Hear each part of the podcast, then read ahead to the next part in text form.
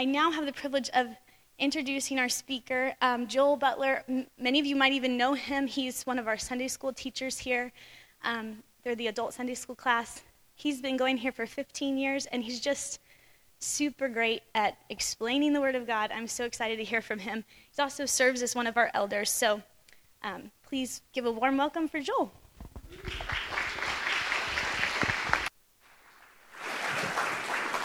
Thanks, Dana. Yeah, this is my way of making sure you know that I'm not the regular pastor here. I bring up, you know, copper pipes and coils and wires and uh, magnets and other other cool little things. So um, that's our normal pastor, Kevin. Normally wouldn't bring those those items up here. So, um, so I do want to start here with using these little contraptions here to do a demonstration. Uh, a demonstration here using, I've got a magnet here, I've got a piece of steel here. It likes to stick near the magnet. I'm going to start with this piece of steel, about the same size as the bar magnet, same mass about. And I'll take this copper pipe, and I'm just going to drop the, the steel down the pipe and then catch it at the bottom. No, no, no magic here. But it does require you to just sort of watch this. I'm going to do it once with the, a couple times with the steel and a couple times with the magnet. And just watch and see if you notice anything different between the two. So here goes first. I'm going to say one, two, three. I'll say drop. Right when I say drop is when I will open my fingers so you can sort of get, get the timing. So one, two, three, drop. Do it again, just so. No, no sleight of hand here. Just, just one, two, three, drop. And I'll take the magnet do the exact same trick. And I will say one, two, three, drop. Don't know if you notice any little difference here. Got to have a careful eye here. One, two, three, drop. A little bit delayed. Would you, would you, did you see that? It, it, it was delayed quite a bit. In fact, if you had a precision timer, you would find the delta between them is, is actually fairly significant. Um, Another little demo that can help us explain what we just saw with the copper pipe is to take the same magnet, not the steel, it won't work with the steel, you gotta have a magnet. Take a coil of wire. This is a coil that my son Andrew and I wound yesterday with a drill and some mag wire, which is just copper wire that has an enamel on it. And then I fed the output of the coil to this little red LED. So if I take the, oops, that's got a little iron in it. If I take the, the magnet and move it near that coil, I don't know if you can see this. The faster I go, the brighter I might be able to get it. Yeah, anyway, you get the idea. Each time I move, and of course you can it doesn't matter where this is, I can do it wherever I want there. It just the current flows. So this phenomena is a very oh, lay that down there this phenomena is, is actually quite amazing. It's something you look at this and say, wow, that's, that's interesting stuff. Sounds like there must be some invisible forces or something at work here. Uh, and, and in honesty, that is exactly right. There is an electromagnetic force known to man that we have discovered. And at this point in our human history, we actually can understand this very well thanks to people like Michael Faraday, who was an English scientist in the 1800s. He's the guy on the far left. Um, he was the one who first found these ideas about electromagnetic induction. Uh, and he wrote a paper about it and became quite famous for it. And the idea is that when you have a moving magnetic field uh, over or near a conductor, it'll induce a current in that conductor. In the case of the, of the copper pipe, as the magnet was moving and falling, it's inducing a current in the copper. That current is actually creating its own magnetic field, which is opposing and resisting the magnet itself's field, magnetic field, causing it to slow its, its decay down as far as its fall rate. In fact, if this was a superconductor and I had liquid nitrogen, I could make the magnet levitate and just sit here and bounce up and down because would, the current would flow perfectly through the copper, or through the, through the superconductor. And the same thing holds true with the coil. As I moved the, coil, the, the magnet over the coil, it was inducing a current in the coil, lighting the light. And that's basically what Faraday found um, in October of 1831. Uh, and it allows us to make mot- his findings allow us today to make motors, generators, alternators to keep your car running. These very lights are powered by a power plant that has large magnetic fields spinning in coils. Uh, they're either moved by burning coal or hot, moving water, or perhaps it's a nuclear plant. But nonetheless, at the end of the day, magnetic, electromagnetic induction is the key of what's powering most of our, our uh, infrastructure in terms of the grid. Um, and because of this discovery, you know, Faraday has gone down as one of the greatest scientific discoverers of all time. That's, what, that's actually a quote by other scientists. In fact, Albert Einstein placed uh, Michael Faraday, along with two other individuals, on his wall that he would regularly look at. The other two individuals, the guy in the middle, James Clerk Maxwell, Scottish uh, scientist, and the guy on the far right is uh, Sir Isaac Newton. And perhaps you've heard of these guys. Uh, Faraday, of course, we just talked about, gave us an understanding of the invisible forces surrounding electromagnetic induction and the math to explain it. Uh, Newton, on the far right, gave us an explanation of gravity. He wrote in 1687 about gravitational force, and we always have a little picture of an apple tree and Newton sitting under there, and an apple falls and hits him in the head, and ah, there's gravity. Uh, and he writes, he gets up and he starts writing his document. But Nonetheless, those two guys gave us an understanding of invisible things, realities. Gravity is invisible, but it's very real. Electromagnetic forces are invisible, but very real. And the third guy, James Clerk Maxwell, was, uh, did a great uh, amount of work on electromagnetic radiation, electromagnetic wave propagation, i.e., radio waves. His foundation, which every electrical engineering student has to take classes on EM theory, and we always end up learning Maxwell's five equations because they are what govern electromagnetic radiation and allow us to make cool little radios like our cell phones, how we communicate with the tower. You could trace that all the way back to Maxwell's uh, discoveries uh, also in the 1860s. Uh, his work has become the underpinnings of our modern wireless world. So we have one guy that's, the, you could say, helped us create our power grid. The other guy helped us create all these cool wireless things. Maxwell has been considered the father of modern electrical engineering. Now, these are obviously powerhouses of physics, names that have gone down in antiquity as being the greatest physicists ever, that Einstein even looked up to and, and said, I'm going to put a picture of these guys on my wall. Why? Why is it that they're so highly revered? I believe it's because they figured out how to explain complex, invisible forces and their interactions. It's complicated stuff. It takes a lot of interesting research, and the reality is, these guys just didn't get it just like that.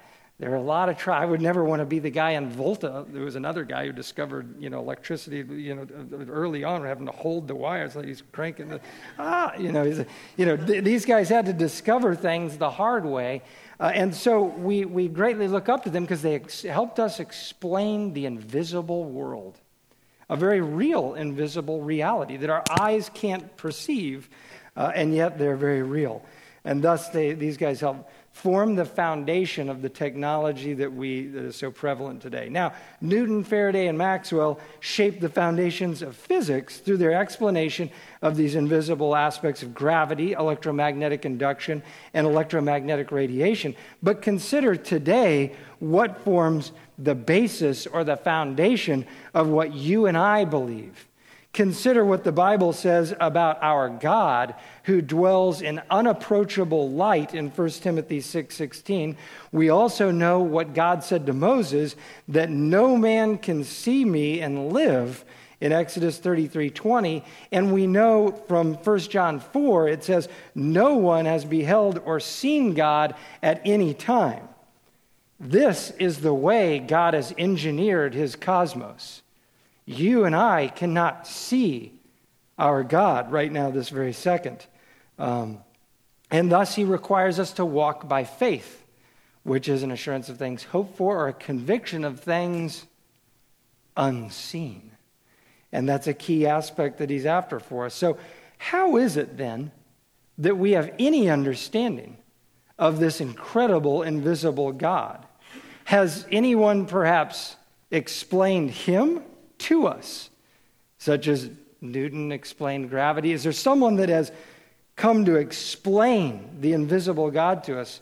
Well, I want to turn to in our Bibles to the book of John because I think John answers this question straight on. As he starts his gospel, he opens with a profound prologue that sets the basis for his whole book and his, his message, and which I think should form the basis of our Christian life as we walk out of here today. So, if you don't mind, stand with me, and because I want to show the word respect here. Uh, as we read in John 1, verse 1, as John decides, and he's pinning his gospel, it's the last of the four gospels written. The other three have already been written, and now he wants to paint his picture. He starts out 1 1 In the beginning was the Word, and the Word was with God, and the Word was God. He was in the beginning with God, if you didn't catch that. All things came into being by him, and apart from him, nothing came into being that has come into being. Make sure you got that too. In him was life, and the life was the light of men. And the light shines in the darkness, and the darkness did not comprehend or overtake it. Skipping to verse 14, and the Word became flesh and dwelt among us, and we beheld his glory, glory as of the only begotten from the Father, full of grace and truth. John bore witness of him, that's John the Baptist, and cried out, saying, This was he of whom I said, He who comes after me has a higher rank than I, for he existed before me. For of his fullness we have all received, and grace upon grace. For the law was given through Moses, grace and truth were realized through Jesus Christ. No man has seen God at any time. The only begotten God, who is in the bosom of the Father, he has explained him. So, Lord, we just pray today as we open your word we ask that you will teach us, help paint this picture. John does such an incredible job of painting this picture, but we pray that you, in your spirit, would open the eyes of our hearts that we may see this picture with even more clarity. The Logos, your Son, and the message that he conveys to us, and his explanation of you to us.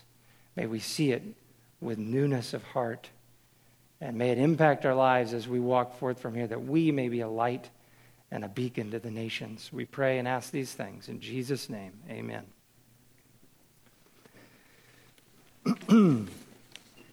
so, John starts by taking us back to the very beginning, the beginning of all things. He uses the same wording that, that Moses used in Genesis 1 1 in the beginning. Uh, and, and I think it's key for us to see. Now, he introduces us to one called the Word in the, in the, that existed in the very beginning. And I know you, as good students of the Bible, have probably read this section of Scripture multiple times. You probably are immediately connecting the dots, and you're saying, the Word is Jesus, and I'm just going to substitute Jesus in for, for the Word. But John didn't choose to do that. He could have done that.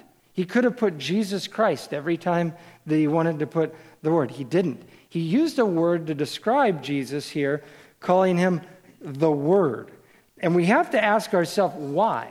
Why is John so fixed on making sure that he uses this word, the Logos, over and over in this passage? Because eh, we, we need to understand that to really paint the picture. The word, as I mentioned, is a Greek word, logos which means a word as embodying an idea, a statement, or a speech. It's also key to note that there's a definite article in front of the logos. It is the logos, not a logos. It is the logos, and we have to catch that because there's an emphasis that this is God's distinct communication and speech. This is His word, this is his logos. Uh, and John wants to paint a picture that highlights some significant aspects about this logos. As he starts, he starts out just right off the bat with profound truths that we have to hold on to and see what, they, what we can gain from them because they, they paint a picture of Jesus that I think just expands beyond what many think of him as today. In the beginning, it says, He was. The universe was created, but the Logos was at the beginning. Before the foundations of the world as we know it, He was there, verse 1a. Then we go to verse 1b, the second statement. He was with God in the beginning. And then we see he was God at the latter parts of 1, so 1c. Thus, we see these three profound truths that number one, the Word is eternal.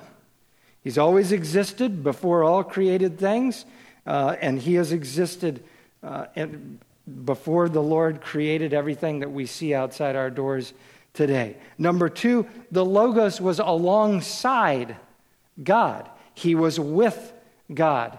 He was there alongside God at the beginning.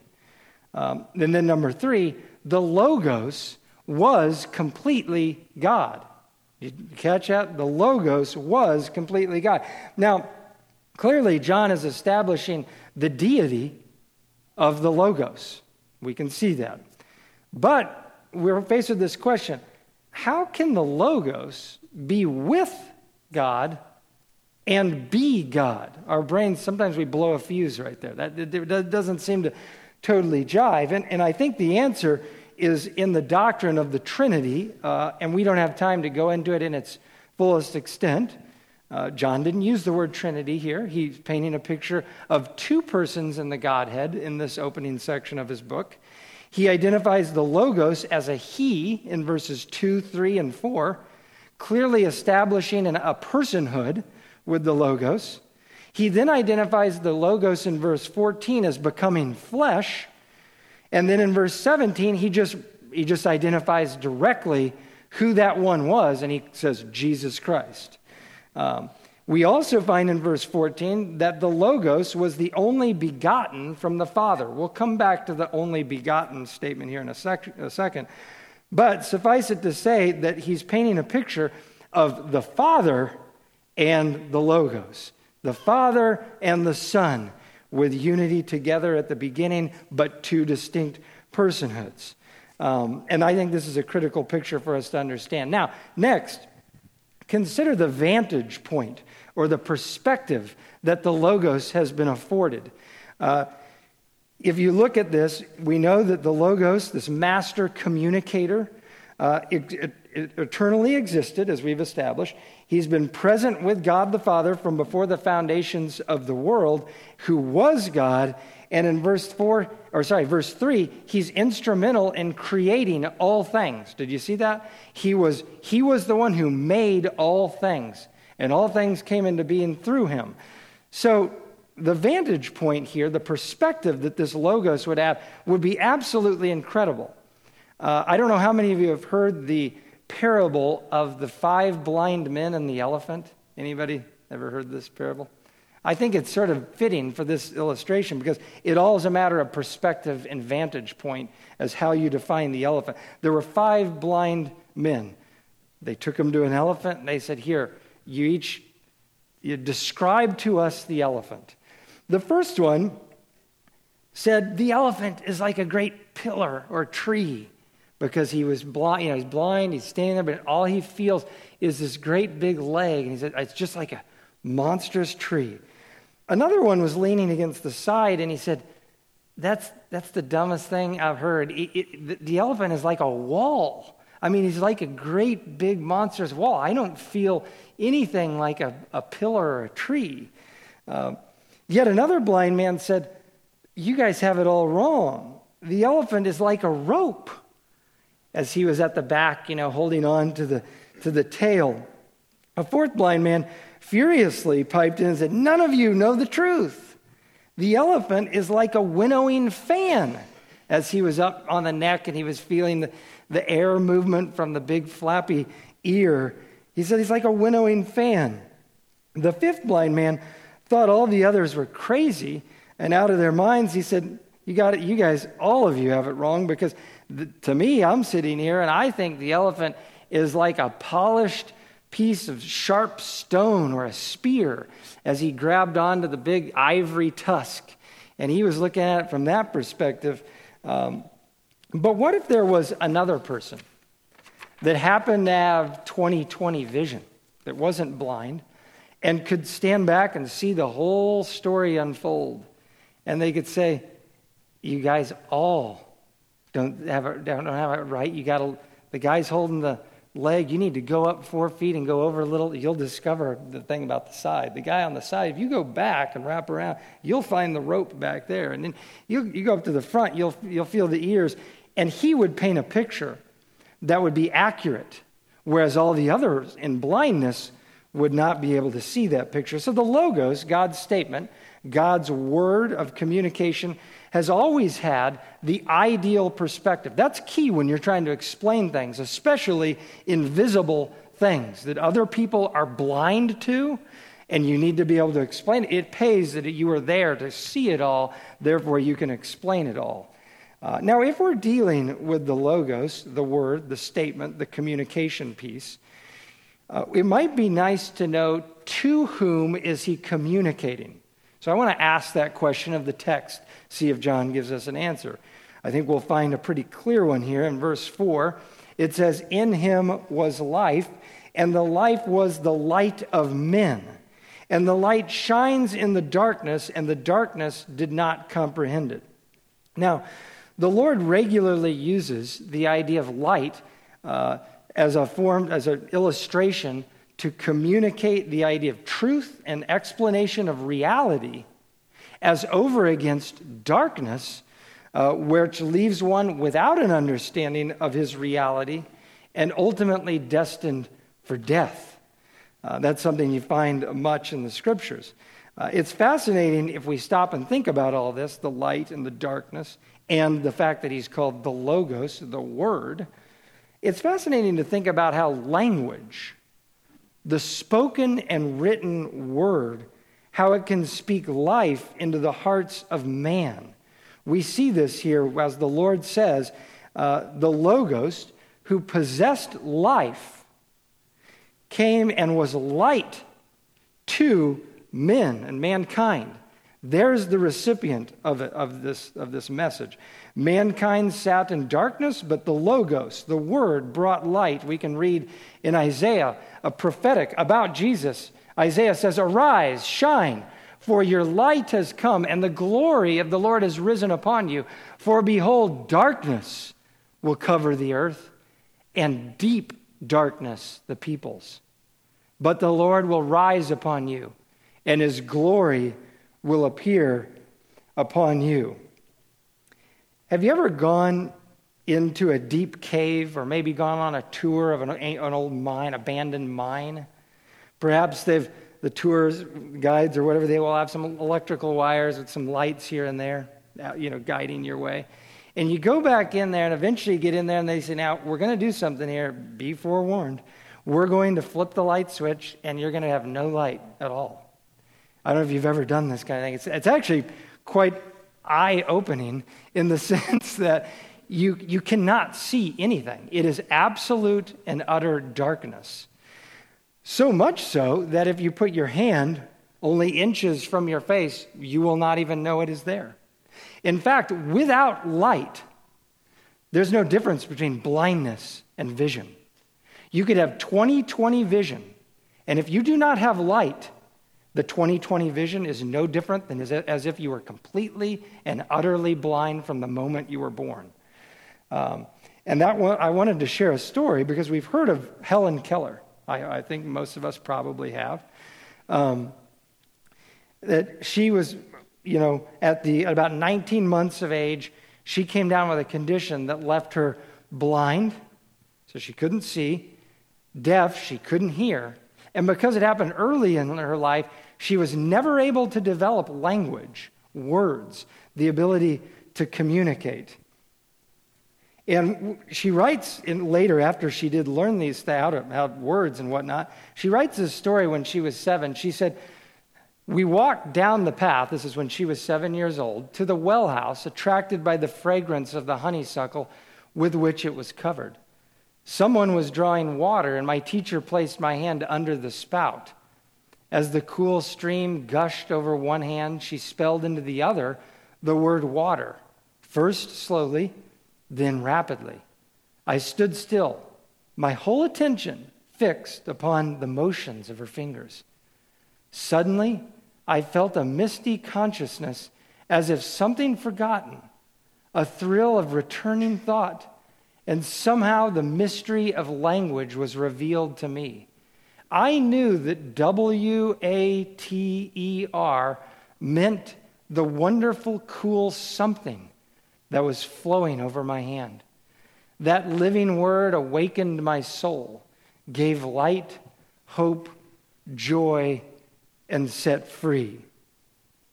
Words can shine light. And the Logos, the Word, did shine light. Uh, John takes the tie between man and the Logos even deeper than just that he's shown a flashlight or something to, towards man. He actually came and became man. The Logos, the Word, the one who had always existed before all time and eternity, the one who was God and was with God the Father, became like his own creation. Again, we tend to blow a fuse there. That's hard for us to fathom, but he did this. Um, he says in 14, the Word became flesh and dwelt among us, and we beheld his glory. We saw his glory. Glory as of the only begotten the, from the Father, full of grace and truth. The Logos was the one who existed before all time, became flesh. Now, there's multiple reasons why he became flesh, and we don't have time to paint the full picture. But I want to highlight one reason why that I think fits excellently with what John's trying to convey here is that if this is a master communicator, if he's the spokesperson, if he's the one who has the message, the speech, and he's designed to come and tell us a message, what a better way than to actually send him down to become like us, to walk amongst us, to pitch his tent, as John just said, as he uses the word dwelt among us that's an excellent way to send your mouthpiece to your creation that you're wanting them to hear. John likes this sort of, this sort of picture, Uh, so much so that when he's writing his epistle later on, he goes back to the exact same idea to start out 1 John chapter 1. Probably not the way you would start a letter, but here's how he started. Listen to what he has to say. John 1 John 1 1. What was from the beginning what we have heard, what we have seen with our eyes, what we beheld and our hands handled concerning the Word, capital W, the Logos of life. And the life was manifested, made visible, and we have seen and bear witness and proclaim to you the eternal life which was with the Father and was manifested or made visible to us. Who is John speaking of? The word of life. Who was it that he came that he could behold, that his hands could touch, that he could see the glory of?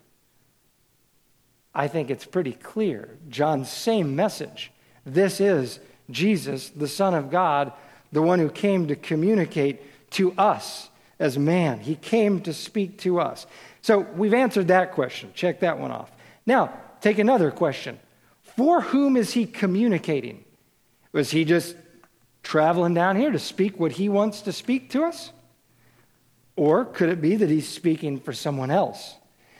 we know that he's the word, the statement, the speech, the, and this is the Son of God.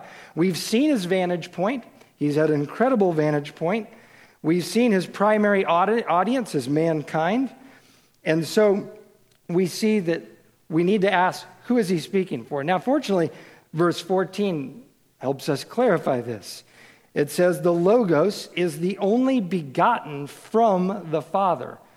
Now, we have to pause here because I don't regularly use the term only begotten. It's not something that comes up daily at my work. I don't say begotten a whole lot when I talk on conference calls and, with my friends and stuff, unless, of course, I'm quoting John 3:16. I mean, that's just the reality. The, the English translation, when they did like the New American and the King James, they, they went with only begotten. The issue here is that that terminology has led to some great confusion. It sounds as if this thing came into existence, that this thing was created, and it's led to whole denominations. This, that one English translation of one Greek word into two English words all of a sudden has led to huge uh, divisions and groups that say, oh, no, no, no, the Logos, he's not God, he was created. And that is not the case with this word. The word here is monogenes, one Greek word, compound formed of two Greek words mono, which means one, and genos, which is a class, a family, or a kind. So the best view of this word is one of its kind, one, the only one of its kind, the only one of its class. Um, the Logos, Jesus Christ, is the unique person in all of the universe. We've established that he was God, right? In verse 1. We also saw in verse 14, he was man. There's only one that can claim that. That's not the Father. He can't claim that, nor can the Spirit. Only one, the monogenes, the only one of his kind can claim this. Um, so we find this. Now, Jesus, we see here, the, the Logos, was sent from the Father. Did you catch that? He was from the Father. So if we're asking the question, who is he speaking for? We get the view that he's coming from the Father. Now, Jesus, he makes this exceedingly clear in chapter 12 when Jesus cries out and he says, He who believes in me does not believe in me, but in him who sent me. And he who beholds me beholds the one who sent me.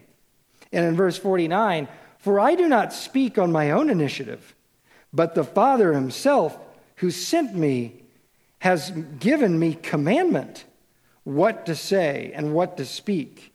And I know that his commandment is eternal life. Therefore, the things I speak, I speak just as the Father has told me. So clearly, we could say that he's, he's a mouthpiece to speak for the Father following the very commands of exactly what word to say, where to go, who to interact with, down to those details, was directed by the Father.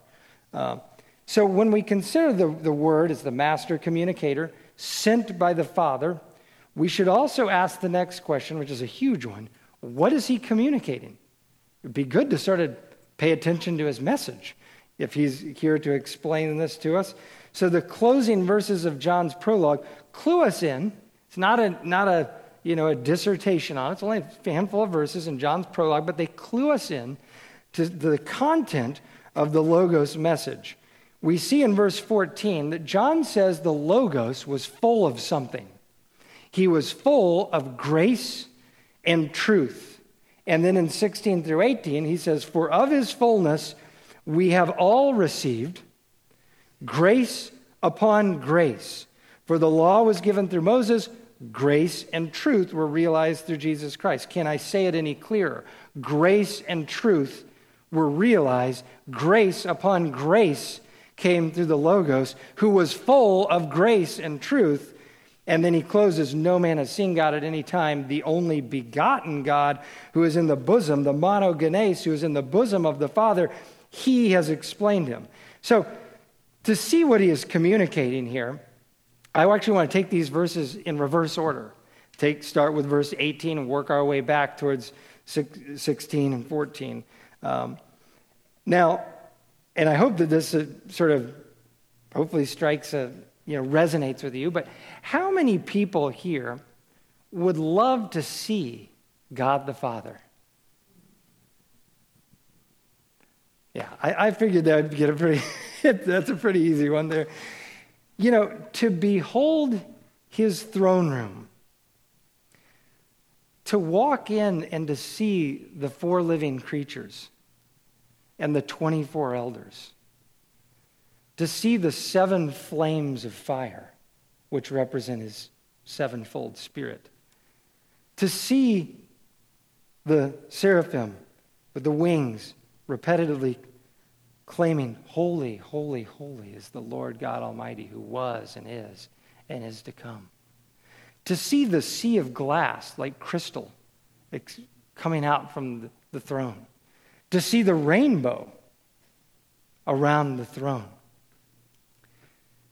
To see the Son of God, the Logos, standing, or actually sitting at the right hand of God the Father to see these things, to, to, to hear the, the peals of thunder and the light and to see the lightning.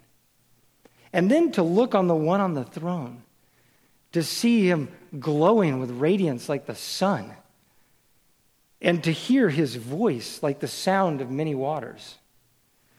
Uh, this is an incredible viewpoint that John paints in Revelation for both the Father and the Son, to be honest. But to be there in that throne room, to see God, to behold him would be absolutely incredible to see him with as if a precious jewel. John talks about him as a great emerald and sardius and a, uh, view, but an incredible view uh, that he paints. But God said to Moses, No man can see my face and live. So John tells us, though, that some, something here that, that should grab our attention like this. If that's the case, I just read something here that the only begotten, the monogenes, has explained the invisible God to us. That is an incredible thing. Now, it also paints a picture that he was in the bosom of the Father. That's another word I don't often use. I don't go around talking about the bosom very often. My kids probably laugh saying, Dad actually said bosom up in front of a bunch of people.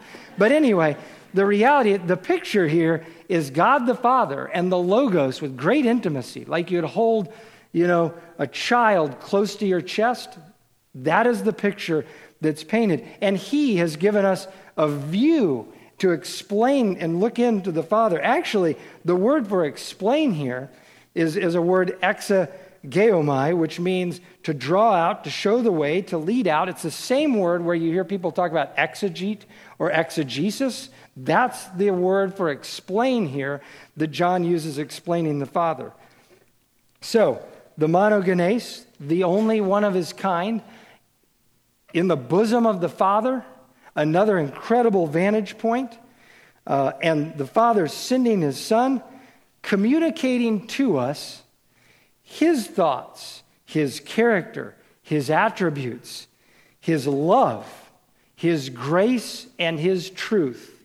And I want to home in on that last part of it because, again, we're working our way backwards up these verses. 16 and 17 spend quite a bit of time talking about grace and truth, and grace upon grace, and grace and truth, and grace and truth. He says it multiple times. Could there not be a picture here that that's what he's wanting to communicate to you? Do you know when Moses asked God, he said, Show me thy glory, I pray thee, when he was on the mountain? And the Lord said, No one can see me and live. But then what did the Lord do? Do you remember? Yeah, it's incredible. He pushes Moses into the, the cleft of a rock and he passes by. And, and listen to what the Lord says might sort of ring a bell with what John says the Logos was full of. The Lord passed by in front of him and proclaimed, The Lord, the Lord God, compassionate and gracious, slow to anger, and abounding in loving kindness and truth, who keeps loving kindness for thousands, who forgives iniquity, transgression, and sin. Yet he will by no means leave the guilty unpunished. Yes, the Father will deal with sin, but first and foremost, Moses, you should hear it repeated in seven, seven different ways. Loving kindness, that word hesed in Hebrew, God's word for grace in the Old Testament, his faithfulness to his promises. You see compassion, you see grace. Claim this is the Lord speaking, by the way. It didn't say someone else spoke for the Lord. This is the Lord speaking. Gracious, and did you catch truth was in there?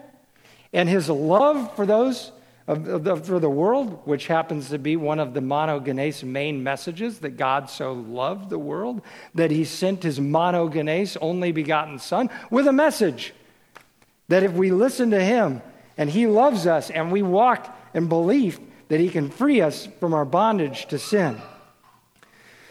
So the Logos, the Son of God, Jesus Christ, fully God, fully man, who has always existed, always been by the Father's side, at, in the bosom of the Father, who today sits at the, by the, at the right hand of the Father, he has explained the invisible God. He has exegeted the invisible God for us to know him. This is why we get these incredible titles in the scriptures. If we look at the titles for the Lord Jesus, he is called a signal for the peoples in Isaiah 11. He is called the bright morning star illuminating great light in Revelation 22. He is called the light of men, as we've been reading in John 1. He is called the radiance of the glory of God in Hebrews 1.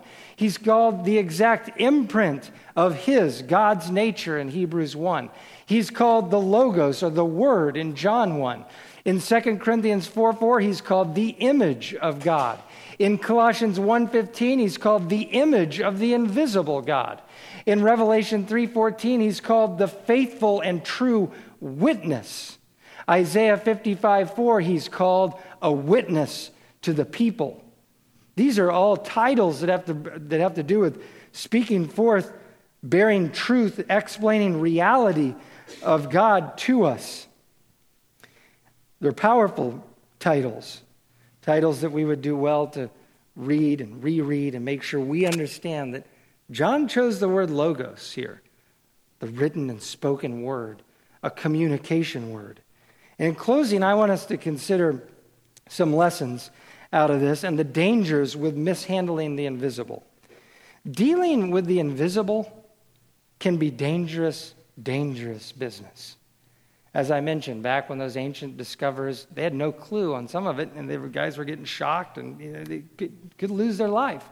Well, this next person we put up on the screen, Marie Curie, very famous scientist, turn of the century physicist and chemist, two time Nobel Prize winner, the first woman to ever win the Nobel Prize for her work on radioactive elements. She coined the term radioactivity she discovered the elements of polonium and radium. She worked in World War I to help develop mobile radiography machines, basically x ray machines, that would help, you know, x ray folks coming in that were injured and whatnot. Uh, but clearly a brilliant woman, but she didn't understand the dangers with the radioactive elements that she worked with. And as a result, she was uh, diagnosed with aplastic anemia, due to her exposure to radioactive elements and the radioactivity therein. And as a result of that, she ended up dying. Now, how we handle the invisible Father and his one and only communicator, the Logos, to us is a matter of life and death. I mean, there's, there's no two ifs or ands or buts about it. We must face the reality that God the Father is not approachable outside of his designated door his designated communicator. And that if we, as sinful humans, think even for a second that we can walk into that throne room I just described to you on our own outside of his door, we will be, we will be destined for immediate death, just like when Uzzah tried to reach out and stabilize the ark when it fell off the and struck dead. You cannot approach God the Father except through his avenue. Um, the, and this is, a, this is a serious issue. This is a very serious issue. Consider for a second the Jew. They seek to approach God the Father by works of law, all the while ignoring the Logos, ignoring the monogenes Son, ignoring the one who is sent. They think they can get to God the Father a different way.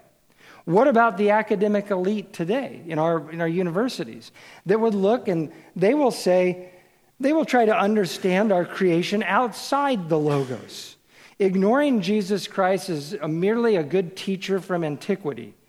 All the while, they will prop up and practically deify Maxwell, Newton, And these, these guys that, that made these great discoveries, like Faraday, uh, those guys gave us explanations of little interesting forces like this, this, this electromagnetic interaction. But let me tell you, their explanation of these little forces pales in comparison to the explanation that the monogenes gave of the force throughout all the universe. So we need to remember this. And I, I, I wanted to read a quote from John Calvin because I think he did an excellent job summarizing. They who form their ideas of God in his naked majesty apart from Christ have an idol instead of the true God, as the case is with the Jews and the Turks. Whosoever then seeks really to know the only true God must regard him as the Father of Christ. For whenever our mind seeks God except Christ be thought of, it will wander and be confused until it is wholly lost. It's a matter of life and death. And Jesus came and he made it exceedingly clear when he spoke to his disciples in John 14. He said, Jesus speaking to Thomas, and the rest were there with him. He said, I am the way, the truth, and the life. No one, and I mean no one, comes to the Father but through me. If you had known me, you would have known my Father also. From now on, you do know him, and you have seen him. Philip stood up. Lord, show us the Father, and it is enough for us. Sounds like Moses. Jesus said to him, Have I been so long with you, Philip, and yet you have not come to know me? He who has seen me has seen the Father. Do you not believe that I am in the Father and the Father is in me? The words that I say to you, I do not speak on my own initiative, but the Father abiding in me does his work. This is the situation one way, one door. If you want to see the Father, look to the Son. He'll guide the way to the Father. And I believe in Christendom in the U.S. today, we're starting to gravitate away from a healthy understanding of these perspectives. We tend to magnify one over the other. We may even altogether just forget the view of the Father. But the reality is, Jesus wanted us, and he, and he came to give us access to the Father. Paul says in Ephesians, he speaks of Jesus, saying, For through him, Jesus, we both, Jews and Gentiles, have our access in one spirit to the Father. So, my prayer is that we here at CCC grow deeper in our understanding of these awesome realities of God the Father, his monogenes Son, the only one of his kind, the one sent to communicate these things to us, because in so doing, there is life when we find that and we base our life off of, off of these realities. Because Jesus, in his high priestly prayer, speaking to his Father, listened to his words. And this is eternal life. This is eternal life. That they know you, the only true God, and Jesus Christ, whom you have sent. When we get to heaven, and my hope is your name and my name. My confident expectation is they're written in the Lamb's book of life, the Logos book. And we are able to go in and see this scene and walk into the throne room of God and see these things that, oh, that we can only just try to close our eyes and just barely imagine, that no eye has seen and, and he, we will stand before the Father, and the Son will be there. He's the only way that we got there in the first place, and he'll say, This one believed. This one heard my word. This one heard the communication.